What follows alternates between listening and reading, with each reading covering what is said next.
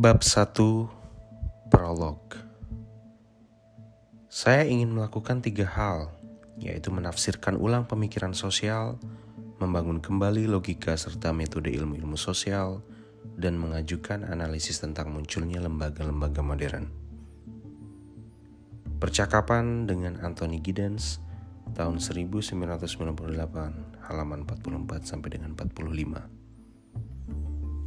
Setiap hari Rabu, sekitar jam satu siang dalam tahun akademis, di Aula Lama London School of Economics and Political Science (LSE), seseorang yang biasa berbaju putih selalu berjalan masuk menuju mimbar dengan melewati kerumunan mahasiswa-mahasiswi dan para hadirin dari kalangan akademis, bisnis, pemerintah, diplomatik, media, lembaga swadaya masyarakat, dan sebagainya.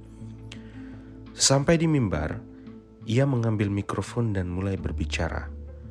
Hari ini kita akan menafsir ulang Marxisme. Kali lain, ia buka dengan ucapan, "Hari ini kita akan membahas globalisasi dan seterusnya dan seterusnya." Tema yang diajukan beragam, mulai dari kapitalisme, modernitas, negara, asuransi global, keluarga, sampai dengan masalah identitas diri. Tanpa naskah, tanpa formalitas.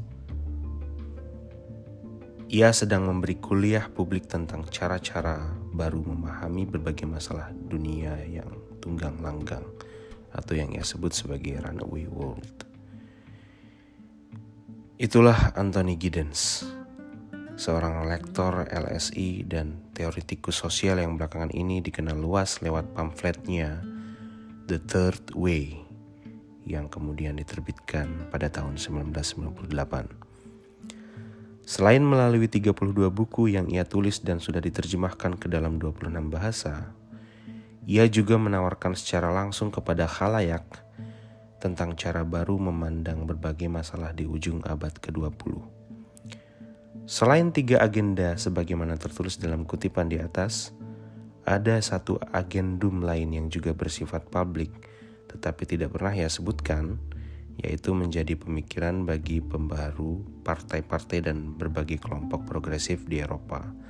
Di samping itu juga tentang berbagai kebijakan pemerintah yang berhaluan demokrasi sosialis seperti welfare state.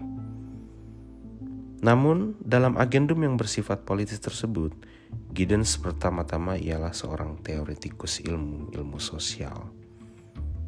Adapun tulisan ini merupakan sketsa kecil yang mencoba memetakan berbagai atau dari sekian banyak pemikiran dasar Anthony Giddens dengan fokus pada bidang yang biasa disebut sosiologi.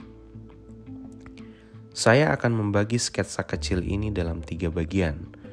Pertama, contoh refleksi kritis Giddens terhadap teori lain. Kedua, beberapa terobosan teoretis Giddens. Kemudian ketiga, contoh ringkas bagaimana ia menerapkan gagasan teoretisnya. Mengapa ini penting? Karena teori ilmu sosial sudah menjadi wilayah laksana rimba yang begitu luas dan lebat. Beberapa rujukan pembanding hanya bisa dibuat secara kikir.